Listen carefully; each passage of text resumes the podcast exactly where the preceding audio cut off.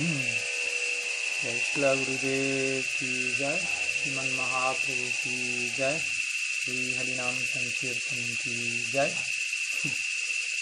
गौर ग्रंथराज श्रीमद भागवतम की जय गौर भक्त वृंद की जय गौर प्रमान Hari It's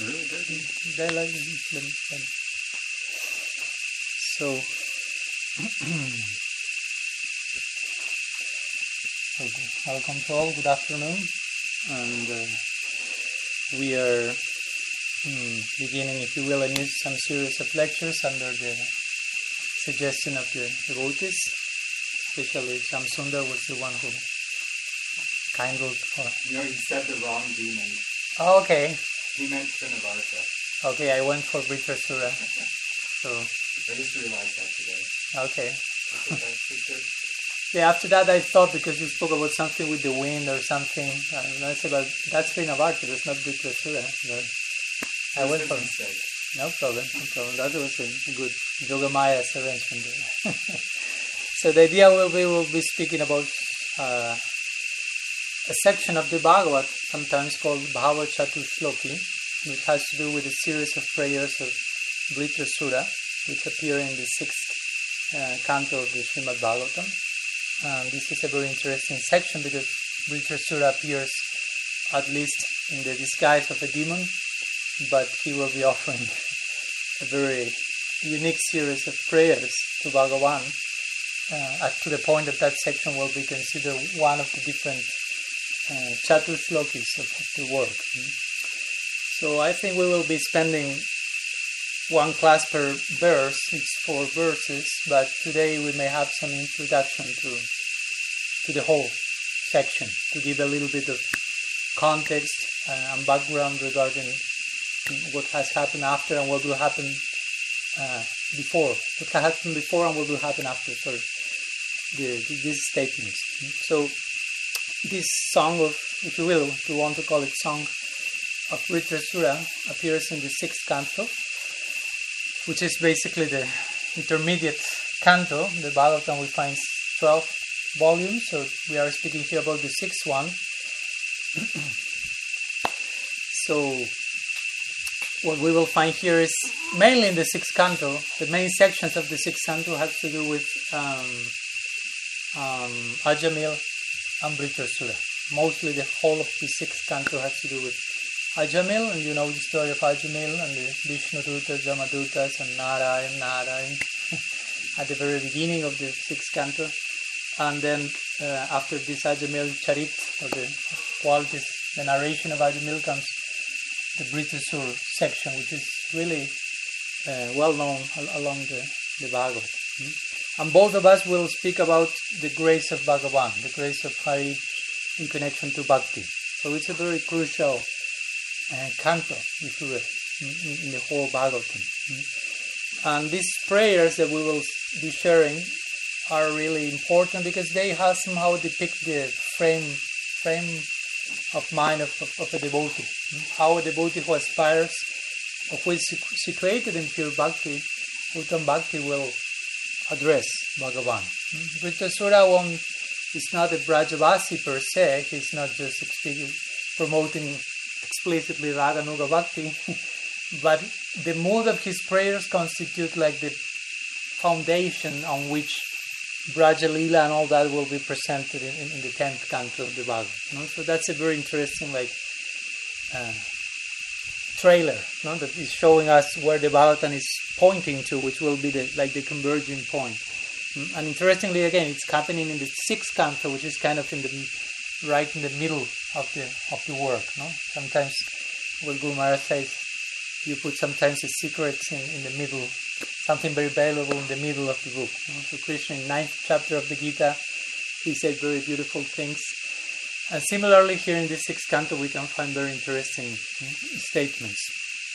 And again, this Vritra section about Vritra Sura is pretty much uh, renowned, and many in many other scriptures, for example, other Puranas, the Bhagavatam, when, when they speak about the Bhagavatam, not always, but in some occasions, they will refer to the Bhagavatam and that book which includes the story of Vritrasura. interestingly. Not all, there are different statements by different Puranas, but in many they identify like that. For example, also Sridhar Swami, the famous uh, ancient commentator of the Bhagavatam that Mahaprabhu himself revered so much. No? When he begins the, his Bhavartha Dipika, which means his commentary on the Bhagavatam, which sheds light on the purport of the Bhagavatam, the very first purport to the first verse, first canto, first chapter, he mentioned that the Bhagavatam is not it's known as the book that contains 18,000 verses divided into 12 cantos. I think we know that. Contains instructions on Brahma Vidya taught by the sage Dadichi, describes the killing of Vritrasura and begins with Gayatri Mantra. That's what Sridhar Swami has to say about the Bhagavatam. Of course, many implications about Vritrasura. And Dadichi also is connected to this section condemned. Also. And also in the Agni Purana, a similar statement is made there also, no? like Vritrasura Badopitam Tat Bhagavatam Ishyate. Hmm? This the Bhagavatam is called Bhagavatam, and that includes the story of Vritrasura's death. That's what Agni Purana mentions about the Bhagavatam.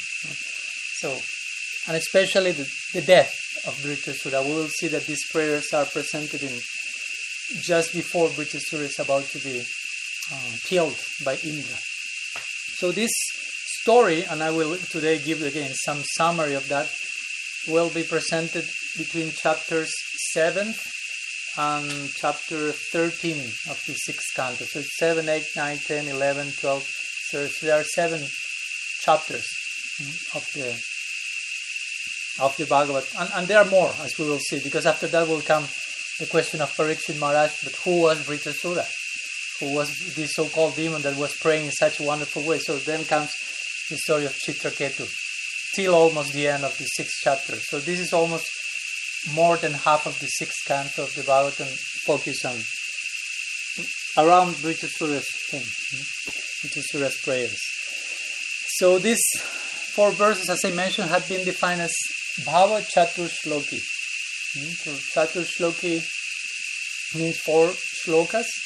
We have we know maybe of the Chatur Shloki in the Bhagavad Gita, these four verses that somehow or other encapsulate the whole content of the word present in um, chapter 10, verses 8 to 11. We won't go into that direction. and also we, we know about the Chatur of the Bhagavatam, the most, the most well-known one, which are four verses that um, Krishna imparts to Brahma at the dawn of creation, which happened to be in the second canto, ninth chapter. Um, but this Chatur Shloki, the one that Krishna speaks to Brahma, has to do mainly with Tattva. In this case, we are speaking about Bhava. Sometimes sadhus have termed these four verses that we will be studying a Bhava Chatur Shloki. So again, four verses which encapsulate the essence of the Bhava that the Srimad Bhagavatam wants to give us, of the mood that ultimately the Bhagavatam is about, which has to do with Vrindavan.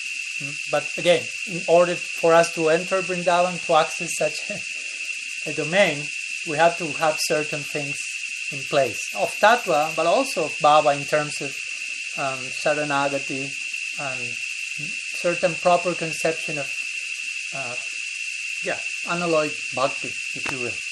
Because we should speak, know how to speak about unalloyed bhakti before speaking in detail about Braja bhakti. That's a particular form of unalloyed bhakti. But we should understand what's unalloyed bhakti, ananya bhakti, uttam bhakti. So these four verses are speaking about that and are giving us again like a trailer of what's coming in the tenth canto, what will be fully unfolding then in, in the description of Vrindavan. Hmm? Very much about as Guru Maharaj would say, I'm Ami Kichundaina. I don't want anything, I don't want anything. Nadanam Najanamna Sundarim nothing but rendering bhakti to you. So let's share today a little bit um, the background story of these prayers of Vritrasura and also an afterthought about that. Uh, so it's interesting because as you will see, Vritrasura will be some type of divine angel dressed as a demon. You know? So that's a, good point. You know? Generally, Vaishnava Kriya Mudra Vijnana Bhuyaha. not easy to, to recognize a Vaishnava and to understand his her movements. They may even appear like him. And so here we will find this. Vritrasura is a, officially is the bad guy, and Indra is the good one, the chief of the Devas. But if, if you look closely, the roles are inverted. And, and Vritrasura ends being the hero, and Indra, with all respect, as you know, is a villain. The Bhagavatam, he's presented as such for moments. Now, of course, we are not condemning Indra, he's a devotee as well, but we will see that Vritrasura's standing is much, much above. So, let's give some context before entering into the sixth canto and these prayers of Vritrasura. We find ourselves in the fifth canto, where at the end of the fifth canto, Sukadev Goswami was describing to Maharaj Pariksit the heavenly domain, heavenly planets, Swarga, and sorry, the um, hellish planets. And, and then he will start to speak about Swarga after describing the hellish planets. So then comes a description of Swarga in the sixth canto eventually. And part of that depiction means implies a description of Indra, who is again the very name says it. Indra means like boss. No? Boss you say Indra? Chief. The chief one, the boss in heaven. so so some description of Indra's situation as the king of heaven is there. Mm, he's drinking soma all day long. No, this like elixir, celest, celestial elixir, like drunk, drunken on, of, of soma, basically. But also, we will see he will become more drunk in another sense eventually. So he's drinking soma and seeing the Gandharvas singing, the Apsaras dancing, and, and, and, and he's becoming effulgent in that heavenly context. Um, everything is very beautiful and very aesthetic and very artistic, and they are sweating lotus aroma. So everything, even the sweating, falls into the category of work of art. So Indra is just delighted in all that situation, and everyone is glorifying Indra with Vedic hymns. Now, especially in the Vedas, there are lots of glorification to to, to Indra. So so he starts to become more and more intoxicated, not only because of drinking soma, but because of drinking the praise directed to him, and because of yeah, pratista in brief words. Hmm, so, and again, Indra is depicted in the Bhagavatam on many occasions. Uh, is one of our main gurus in the Bhagavatam regarding teaching us what not to do. In this case, no, you see the Govardhan Lila and many other instances where Indra just like loses his mind, and great in great part because of intoxication with position, labha puja, pratista worship, and so on. So the Bhagavatam describes that Indra is in that state, too much, uh, how do you say in English, like full of himself, and he make a fool of himself by being fool of himself. so at one point, Brihaspati comes into the scene. So who is Brihaspati? He's the guru of the Devas. So that means he's Indra's guru. So I mean, you are the disciple, your guru enters. We have been speaking about this these days in the lectures of Vaishnava etiquette, how we should behave if the guru is entering. Uh, Sanatana Goswami says in Hari Bhakti Vilas, you should stand up to welcome your guru. Uh, if you are seeing him for the first time of the day, you should offer pranam minimum and, and, and not certain decorum no, from the disciple to the guru. But in this particular case, Brihaspati enters on the stage, but Indra is too intoxicated with pratishta. And he knows that his guru is entering. But he doesn't want like to lose the moment. No? because he was the center. No? Everything was revolving around him and suddenly if his guru comes means oh now a new center is coming. And I don't want to to give the throne, if you will. Even if it's my guru. That, well, that was the particular situation. So instead of falling to the ground, offering pranam to his guru, he make like, oh, I didn't see him, and continue with the uh, delighting in himself, if you will, basically. Uh, he was just on the top of the wave, if you will, want to speak in surfing terms. So he didn't want to, lose the. He was Tarangarangini, as we say. he was riding the waves of. He's a bhakta, but there there are some byproducts of bhakti that may may you serve too much. Hmm. so the point is that he continued like if nothing happened, and everyone continued, but Brihaspati could notice. Indra, Indra is aware that I'm here, but he is not offering proper regard. He's not. He's indulging, overtly indulging in in pratishta.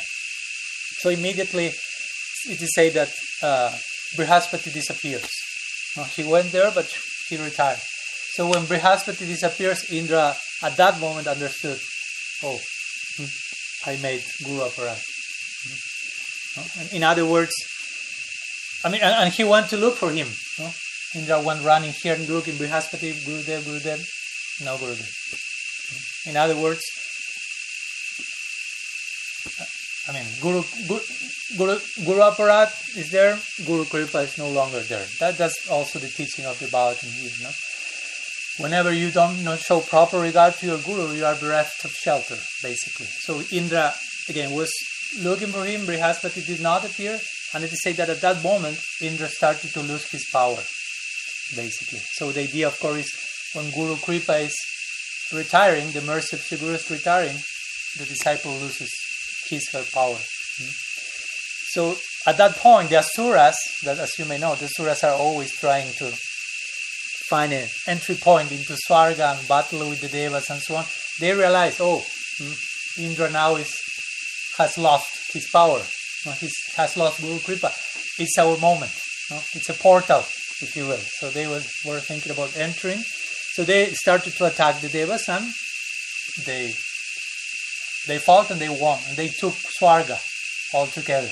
You know? So you can imagine this is classical dynamics in the Vedic lore. You know? The Asuras and Devas and one winning, one losing, and Devas losing going to Narayan, please help us. We are in anxiety. Thank you, Narayan, and so on.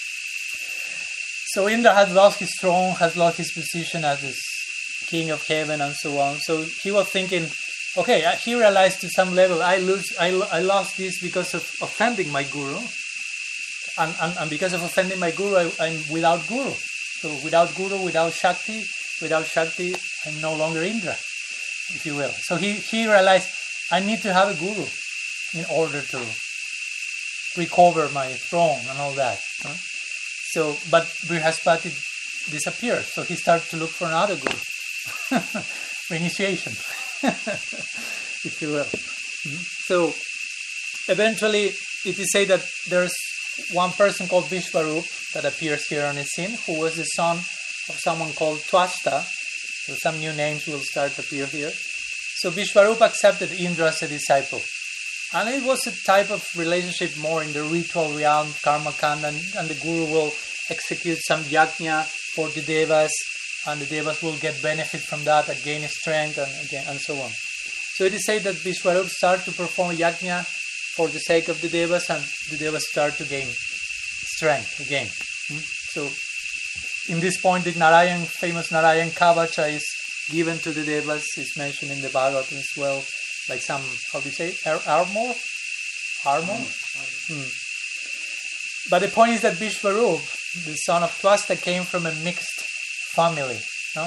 half part demon half part uh, sura and asura no? so when he was offering this no, yajna swaha offering to the devas part of the offering was also going for his asura DNA if you will So part of the remnants of the Yagna were given, if you will, to his family, the demons in this case, and he was like secret, secretly doing that, like chanting some mantras in clandestine way without Indra noticing that. But eventually Indra get to know that. Uh, so my guru is, is cheating me, basically. So again, Indra went mad for a second, and he killed his guru. He beheaded he beheaded Vishvarup. So a bad move for sure, as we will see. So again, Indra is giving an example of what not to do. so Vishvarup was killed by Indra, and at that time Twasta, who was Vishvarup's father, came into the scene. He became totally enraged of why Indra did what he did. So he considered how to kill Indra. So he himself organized a whole big homa, fire sacrifice, and he started to invoke a demon, trying to create a demon out of the Yajna that may be so powerful that may be able to kill Indra. And this is a section famous also that is invoked sometimes because he was doing that, all this in the context, all this is in the context of Karma Kanda. So he was invoking some mantra, he pronounced wrong one syllable of the mantra, and instead he was invoking an enemy who may kill Indra, but he just pronounced one accent wrong, and the, the whole sentence took another meaning, which was some an, en- an enemy who will be killed by Indra, just by one accent of one letter. And so that shows how karma kanda you have to perform that very and it'll leave very little mistake everything turns upside down. So we don't follow that. But the bhagavatam is showing indirectly like okay the price of those paths if you will. Hmm? So the point is whatever he say even though he didn't realize i'm creating an enemy that will be killed by indra hmm? so from this fire eventually a powerful demon appeared like giant kilometers long called Vritrasura. So now Vritrasura is appearing on the scene finally. and it is said that Vritrasura appeared and he had such a size that all the devas became frightened just by seeing him at the distance, started trembling, thinking, this only guy can kill us all in one single no, hit. He was so big. They was worth 33 million, but this only guy was able to smash them. Vritra Sura. Vritra means someone like encompasses encompasses all, like all pervading almost, like because of such a size he had. So it was like so Vritra Asura. Although he will be more Sura than Asura, you. So the point is that this you can imagine the devas at this moment will just run to Vishnu, Narayan, what to do, help, help, help, help us recover our throne. So he says to them, Okay, go to one sage called Dadichi. Here, Dadichi appears on the scene with different main characters. And ask Dadichi that he may sacrifice his own life for you, for your sake. He will do it. He's a sage and he understands the necessity of the moment. And from his bones, he's a very powerful tapasvi, a very powerful performer of austerity. You take his bones and you will make a weapon with that. And that will be, you will be able to to kill in, uh, Vritrasura with that particular weapon. If not, there's no chance. So that's a specific way to do that. so they go to Dadichi. You can imagine, no? Dadichi is performing all this tapasya, very severe, and all the devas come like trembling, crying, "Please kill yourself for us." No? Basically, no? and because we need to make Bhagavan Vishnu told us we have to make one weapon from your bones. So please and so the sage was not attached, so I say, okay, no problem. No, let it be for the welfare of the universe or whatever. So he died on his own accord. He had this mystic capacity. He didn't have to be killed even. Like he just left. So they make like a thunderbolt from those bones. Vishwakarma, the like the architect in the Devas, was the one behind such a project. Um, and simultaneously to say that Bhagavan was like, um, how do you say in English? like apaciguando. No? When you are in anxiety and someone is like consoling or whatever, Indra, no? Bhagavan Vishnu was consoling him like, do not be afraid. And, and Bhagavan was saying to Vritrasura, to Indra, actually Vritrasura is not an asura at all. He's my devotee. So there is some plan behind all this. this is the idea. No? It seems that someone is a guilty party because of this, but behind that is a bigger picture and a bigger picture and like some mamushka that becomes bigger and bigger and bigger and bigger. so he said Vritrasura is a great devotee, he's not envious of anyone. Hmm? So well, the point is that after this, some battle starts between Devas and Asuras, no? trying to recover the throne. Vritrasura with the Asuras, Indra with the Devas, and so it is said that uh, basically it's all the Devas against Vritrasura in this case. No? When he were fighting all of them single-handedly, you say? No? And it say that all of Devas started to become more and more afraid because they are attacking and throwing weapons, and for Vritrasura was like no? Like toys. He would take them and, and break them, and so they started to run to escape from the battlefield. You can imagine that's like the worst ever possible thing that someone may do on a battlefield, like just just running from the battlefield. If you understand the sense of dharma of the warrior and so on, it's like, the, you know, Arjuna mentioned something that in something like this in the Gita. So they're escaping, and Vritrasura starts to instruct the devas, to the ones, the coward ones. He starts to show his real face, like saying, "Come here, do not leave. If you defeat me, you will win Swarga back. If you die in the battlefield, you will obtain redemption because of dying by doing your duty. But if you escape, you will you will just re- receive how do you say infamy, infamy. Mm. Similar to what Krishna was saying to Arjuna in the Gita. Where do you want to go? Come. But the devas started running nonetheless. And even you say that some started to run and try like to run and go back from Vritrasura, try to shoot him from the back, which is even lower than running from the battlefield, no? according to the war codes. I mean, you, you shouldn't shoot someone from the back. So they were doing that to So Vritrasura was totally like indignated, you say? No. That's the word, the word no. Filled with indignation. Yeah. Regarding the devas, not like how you are you are supposed to be the devas. You are supposed to be the suras. And you are acting like totally against your own principles. Now which kind of integrity do you have? Mhm. So he started to instruct each of them individually, the one who were trying to kill from his back, the one who were escaping from the battlefield. But at one point, Vritrasura said, "Okay, let's let's make things more dynamic." No? So he started he, he started to like hit here on his chest like a fighter, where he was to really okay. I will fight seriously now. So he did like this, and all the devas started to to faint just because of of the touch. No, so powerful was he. Mhm. And it is said that he starts to run after the devas like a maddened bull and starts like to attack and destroy one after the other like marmalade basically like it was like totally overwhelming personality. So indra was still in what distance and he saw that and he became enraged enraged sorry. So some how to say like one-on-one battle started face to face like indra and vritrasura and also the rest were already gone and, or killed or whatever on the way so Indra first uh, was fighting with some how do you say mace, mace. So he took it.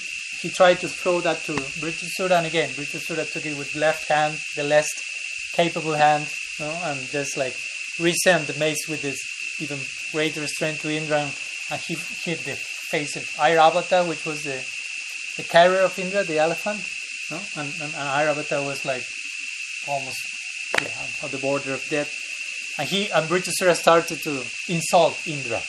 No? Instruct actually. Not insult, but for Indra was like implied you devas only pray to Bhagavan whenever you need something. Apart from that you never are aware of him. You, are, you are all of you are are the same. You are like merchants and you are in, pro- in trouble, you run to him. You are having a good time, you are not even aware of your guru. So he started like to destroy him just speaking. Hmm? So when Swarga, there is some problem, Swarga, you run to Bhagavan, no? and you have left your guru and killed your guru after the other one. So like, I mean, and you are Indra? Are you Indra actually? No? So he was just sizing Indra and preaching, if you will, to him very deep sense of morality, and Indra was just dumbfounded, didn't want what to say. Not only because of Vritrasura's appearance, but his discourse was uh, generally a demon and Asura was not, is not instructed in that direction. So again, Vritrasura is showing more and more who he is. So we are almost about to the point of where he starts his prayers. So after that, Vritrasura says to Indra, "Well, you have killed my brother. Remember, he killed uh, Vishvarup, who was his guru, and Vritrasura was born from the fire done by Twasta, who was Vishvarup's father. So they were kind of brothers." So you say, You killed my brother, so I'm here to avenge, you say? Avenge his death. Hmm? Even though I know that you are blessed, Indra, you are blessed to kill me. No? Because he was, by the prop, improper reciting of the mantra, and also Bhagavan said to Indra, You will kill him, no problem. He's my devotee. But he said, I know you will kill me, but I'm here to fight, no problem, said Vritrasura. So let's fight. He was totally undisturbed. Hmm? But it's, at that point, he's, he was like start to speak about Bhagavan while he was instructing Indra and became more and more absorbed in Harikatha. So this, this, the official starting of the fight was not beginning because Vritrasura was lost in, in Harikatha and.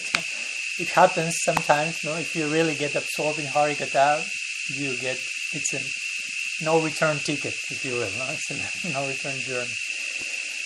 So Vritrasura at one point forgot he was in the battlefield and he was just glorifying Bhagavan, instructing Indra. mm. And at one point, as we will see when we study the verses, he was imploring to Bhagavan and crying separation from him and expressing his love for him. All this in the context of, of the battlefield. So this is the point when he starts to invoke these four main verses called Bhava Chaturshloki, so-called demon mentioning the essence of the Bhagavatam. the Bhagavatam, as Guru Maharaj will say, Nityam Bhagavata Sevaya. You need to pay close attention. Again, part of its essence is presented by so-called Asura. So in this section is that we find this Bhava Chatur Shloki of the Bhagavad, which is the, again, the essence of the mood that the Bhagavatam ultimately wants to deliver to us. We have not gone yet to the 10th canto, we are in the sixth one, but it's given some taste of that. So, next will come these four verses that we will start seeing tomorrow. But I will jump for a minute over those four verses with your permission and blessings and go to the remaining chapters that come after the four verses, which help us to understand more in context the background of, of Vritrasura. So tomorrow we will hear the prayers and we will realize, okay, now I understand why a so-called demon is saying such and such thing. So who was Vritrasura before being Vritrasura? Who was him in his previous life? So that's what happens after after this. No? Will pronounce his Bhava Chatur Shloki, which we'll be studying tomorrow. And after that, again, he was facing Indra on the battlefield. Vritrasura was totally inward, praying to Bhagavan. He was eager to die, as we will see the, the prayers, because he was so much in separation of Hari, of Bhagavan, that and he knew he was still going to be killed by Indra, so he was just almost at one point imploring Indra, kill me. No? kill me, I cannot bear with this separation of, of, my beloved. He starts to pray in a very romantic way, if you will, even. So Indra this time is like, what's going on here? mm-hmm.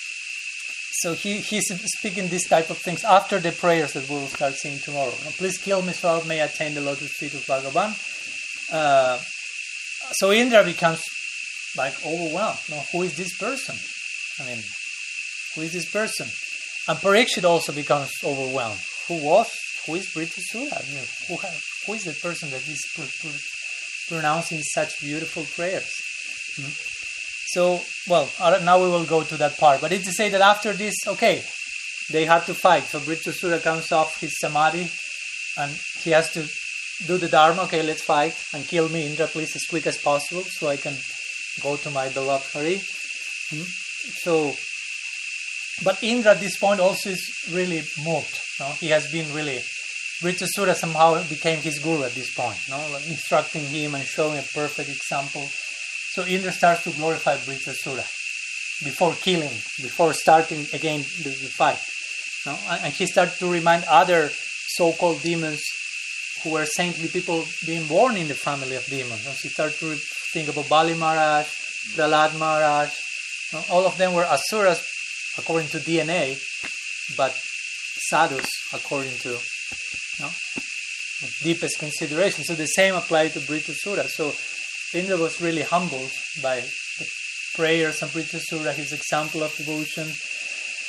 Uh, so, I, I, need to say, you know, it's easy to say that at, the time of of death, we cannot fake our emotions. We can make a show along our lifetime, but in our deathbed, I mean, you are what you are, or who you are, according to how you live your life. So, and, and Vritrasura was facing death. He knew I will be killed in, in some time here by Indra.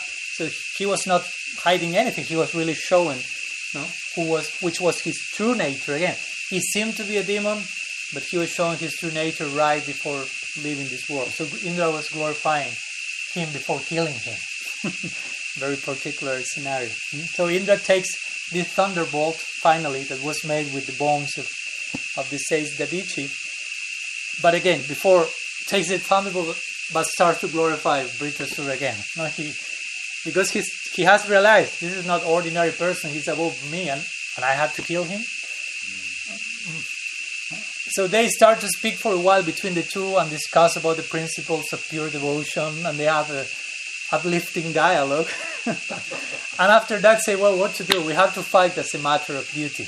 Uh, it's, it's, there. We have to do it. It's, it's in destiny, imprinted in, in, in, destiny, if you will. Mm? So, and of course, as, or, as, ordained by destiny, Indra won the war. Mm? He was the winner, but as you may imagine, Vritrasura was the hero here in the story, in the battle, no? in this very heart-turning episode. No? So, so it is said that Indra kills Vritrasura, mm, but that takes like uh, he he kind of kills. He, they fight for a while, no, no, no, and eventually, okay, it's the moment, kill me. So Indra kills Vritrasura, but at one point he has to cut Vritrasura's head for finally killing him with with the thunderbolt, and that took a whole year to Indra to do that task because he, he was so big. He had such a huge neck. Imagine it's like cutting like I don't know 100 trees put all together and you have to cut the, the trunk. Like those trees you have there in, in, in California near Daria that are like, oh my god. we went to those park giant trees. Okay, I will cut this, prepare for a year or so. Mm-hmm. Because it's, and like to say that Vritrasura was in, in Samadhi. He was he was not dead, he was immersed in trance. I mean while Indra was just like killing him in one year. But Vritrasura was not feeling pain, he was in yoga samadhi. Mm-hmm. So at that point, eventually, Vritrasura dies, and it is say he attains the highest supreme destination, and Indra is glorified by his quote unquote victory. No? I mean, the point is who was the winner here, actually. So it is at this point that um, Parikshit Maharaj hearing all this story, and it, he's like out of his mind, like, who is Vritrasura? I mean, he's an asura, how can behave like that? how such a demon could have exhibited such a bhakti for Hari. Mm-hmm. This is almost, yeah, at the end of, of, of six cantos I mentioned. So then is when Sukadev says, okay, I will tell you about Vritrasura's previous life. So to put in context, who is he and, and why he is in that was in that particular situation. So for this, we need to go to the figure of Chitraketu, mm, Chitraketu Maharaj. So it is said that Chitraketu Maharaj was a, a king, a very pious king, nice, good king. Uh, but as many of the stories of the Bhagavad and the Vedas, the king only was having everything but lacking one thing, which is, I don't have a heir to my throne. I don't have a son. Son. No? So once a, a, sage visited the kingdom called Angira Muni, one of the main sages depicted in, in the Vedic tradition, and again, sometimes we have this type of um, okay, the situation. of the Chitraketu is receiving the sage, honoring him, washing his feet, feeding him, asking for blood. And Angira Muni saw some symptom of anxiety in the king. So he say, "What's what's going on? Something is. You have a full kingdom, but as you know, you can have the whole earth, but there's always something lacking. That's the nature of this world." So, so he says, well, if a person is hungry and you and you put that person a garland, that person won't be happy. Say Chitraketu Maharaj. like implying, I have many things, but they are not able to satisfy other need I have, which is I want a son. I want someone to succeed me in the throne. Mm-hmm. So, Angira Muni says, like he enters in kind of, of trance and says, well, I can see that but according to your karma, you won't have a, chi- a child in this lifetime. So you imagine to say that to a king who want to see his descendancy, descendancy? No. Dynasty, no? continue and flourishing. So Chitraketu starts to cry and falls to the feet of Angira Muni and say, do something no, to over override karma or and, and, and bless me somehow so I can have some, somehow or other. So Angira Muni actually went there as, as, as any sage is going to visit the king, to, to enlighten those personalities, give spiritual knowledge, not just to throw them deeper into material life. But he realized Chitraketu is not very open to that. I mean, I, I mean, I'm trying to give him some uh, instruction, but he's just, give me what I want, give me what I want. Mhm. So he realized, okay, he's not ready for this. He's not able to, to, to learn by listening. So is say there are two types of learning listening, suffering. So if you are not able to listen proper to whatever came to your life in the way of some situation or some instruction, okay, you will have to learn a lesson by some more no, intense method, if you will. But the purpose is learning, no, not suffering, but learning, not suffering. So he realized that. So he said, okay, I will bless you to have a son, but your son will be called Harsa Soka. Harsa Soka means happiness and distress. Harsa means like happiness, and Soka means distress. So he, like implying, you will have a son, but he will give you both happiness and distress. And Chitraketu said, no problem. No? I mean, he was just in ecstasy almost, material ecstasy, quote unquote. Like thinking, okay, there's always something like that with every child. He will give some problem. He will be a teenager. He will go out with his friends. Who will know with some nonsense?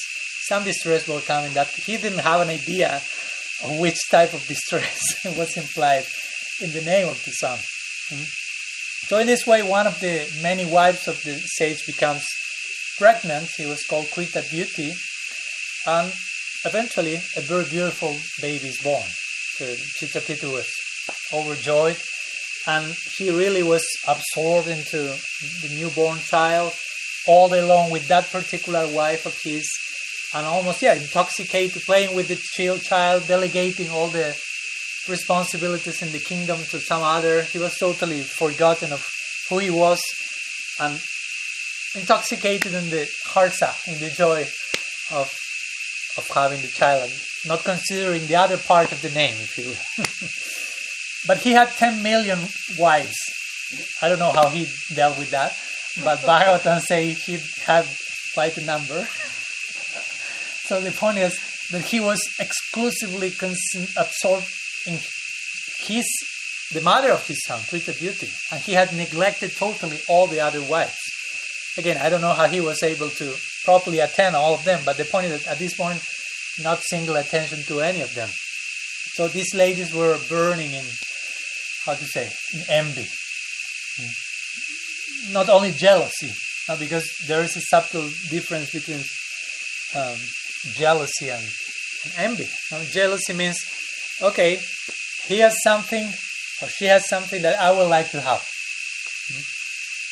And mm, jealousy.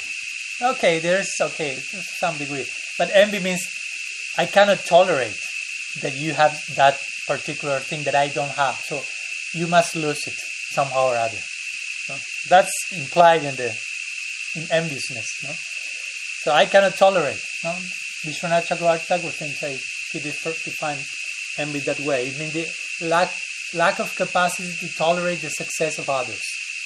I cannot bear with that. I need to see them in distress so I can be happy. it's like very particular mood. So these queens were like poisoned with envy, and that inner poison they had, if you will, took the form of outer poison that they gave to the baby. So they killed the baby, basically. Chitraketu's baby, he, he was just a few months. So the next day, mm, the how do you say the lady who takes care of the baby? Nature. Yeah, whatever. So she went and she saw that the baby was whiter than usual. so it means he was dead, basically. So the king came and realized, oh my, my baby was killed, and he went mad. He started. He was mad already of, of joy. Now he went mad to the other side of the name, Harsa Soka. Remember what Angira Muni said. He will create some affliction. So the, of course the teaching is clear here. Whatever is giving you joy out of material attachment, that very same thing in, a corresponding measure will bestow uh, misery sooner or later. So try to be intelligent and realize that and not be attached, even though you have a son or not, or you have 10 million wives or not. but so again, Chitraketu fall, fell to the floor and started to hit his head to the ground and was crying and shouting. So at that point, Angira Muni came back. and this time he came accompanied with Narad Muni. He was reinforced uh, because he said, but Narad Muni was in, incognito there. Uh, interesting presentation. So they saw the king. Uh, I said, but why are you crying so much? You were so happy some time ago, and we and I blessed you, say Angira.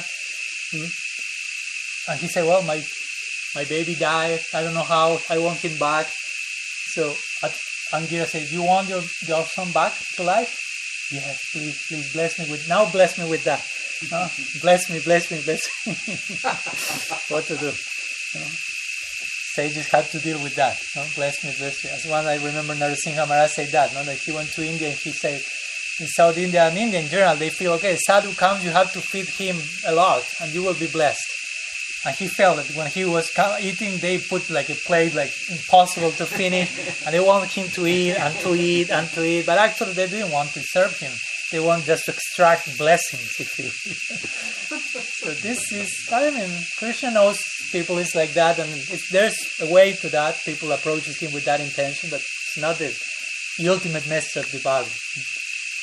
So the point is, I, I, to say, I want my child back, and Angira, bless me again in this way. Perform a miracle. Okay. Uh, okay. Okay, send your money. So, and the baby goes back to life. So the Chitraketu was again, Harsa, went to the other side of the name, overjoyed again.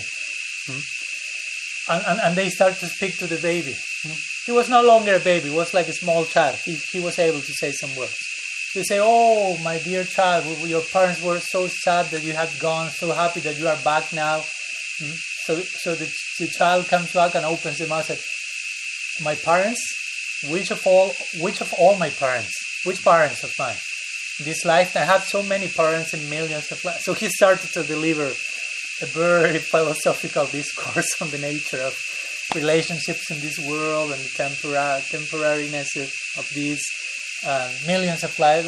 So he started to instill, I mean, he, he started to say what Angira wanted to say in his first visit, if you will.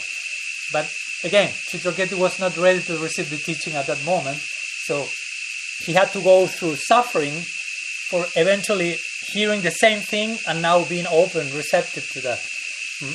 So in this way, Chitraketu became enlightened this time by the son. And the son opened those, say those words, instructed the whole assembly, enlightened them, and passed away again. But now they were enlightened, so they were not you know, lamenting on that. So Krishna does like this. Sometimes Krishna will satisfy the material desire of a devotee, but in such a way, he says in the Bhagavatam, that it won't take them to ask me for the same thing over and over again. So you want something material, okay, I will give it that to you, but in certain way that will take you to a higher level of detachment. And next time you will request something higher and higher and higher. So, so Chitraketu, just finishing two more minutes. In this way, Chitraketu became sober, if you will, hmm, due to pain. Pain has a sobering effect.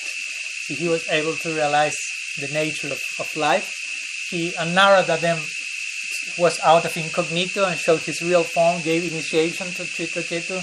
He became a great And it is said that in seven days he received darshan of Bhagavan.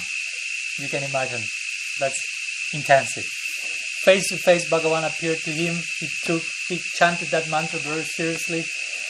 So it is said that he acquired a level of perfection like a Jivan Mukta, if you will. He went, he was able to travel and to move in the space at will without being affected by any reactions, and he was transcendental to this material sphere.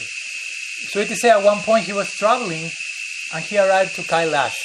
Now, because now now comes the part of Vritrasura. No? Remember, we are in that context. Do not get lost into one section or the other. So, so Chitraketu was flying in the sky mystically, and at one point he arrived at Kailash, which is Shiva's abode, and Mahadev was seated naked with Parvati on his lap. instructing, speaking Bhagavat to many rishis that were there in the assembly. Mhm. So interesting because his wife Parvati sometimes represents yeah Maya, Maya Devi. So Maya Devi, all, all Maya Devi in one personality to have her in your lap and you are naked. but Shiva was totally non-affected by that. So like a very contrasting idea there, no? Like you have all the pos- possible Maya in one single place. You are naked, that's on your lap, and you are giving Harikatha. so that speaks about Shiva's standing, totally undisturbed, absorbed in glorifying Krishna. So Chitraketu saw that, and Chitraketu was a great devotee, and he knew who Shiva was.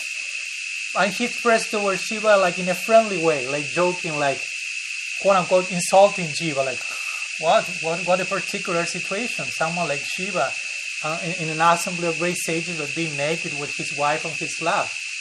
Well, it sounds somehow ironic. And he was like laughing.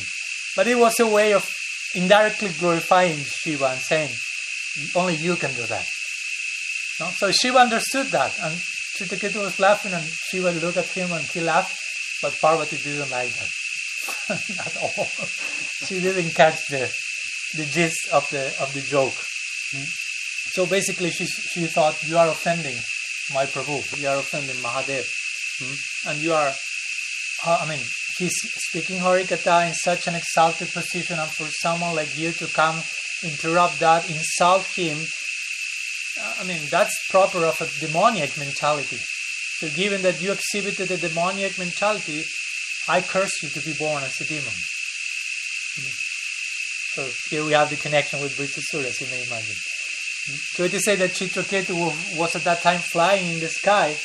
Mm it is said that he was powerful enough to, to counteract the the curse, but he didn't do it. Like Parikshit Maharaj and many others, they accepted that as okay. This is coming for some particular reason. And he came down. He went to the feet of Mahadev, Parvati, offered pranam, hmm? begged forgiveness, even though he was not really offending them, and started to glorify Parvati and Shiva and accept the curse with full humility. So seeing that, Mahadev started to glorify Chitraketu. No? There's a nice series of prayers in, in that section. There's a very famous verse he mentioned, Narayana Parasarve Nakutashana Vibhyati, which says like, sings the glories of the devotees who see hell and, and heaven as the same. For them, hell and heaven is the same. Or, or mukti, whatever, because they are in a post-liberated status. They do not care about being cursed, going here and there. So in this way, uh, Mahadev glorified Chitraketu, as you may imagine, this is the reason why such a Mahabhagavat as Chitraketu Maharaj appeared eventually as Vritrasur, and that's why a so-called demon offered the, the type of beautiful prayers that we will we will see starting from tomorrow. So I will finish here. We are right on time now. So I think if we have questions, maybe after these days that we will share in the verses, we may have some extra meeting for questions and answers that may be connected to this series or to whatever question you may have. So, Sri Gurudev ki jai, Shriman Mahaprabhu ki jai, Sri Harinam Sankirtan ki jai, Sri Daoji Gopal ki jai, Grantara Srimad Bhagavatam Shri वृत सूर की जय श्री सीता कीर्ति की जय, गौर भक्त वृंद की जय। गौर प्रेमानंद।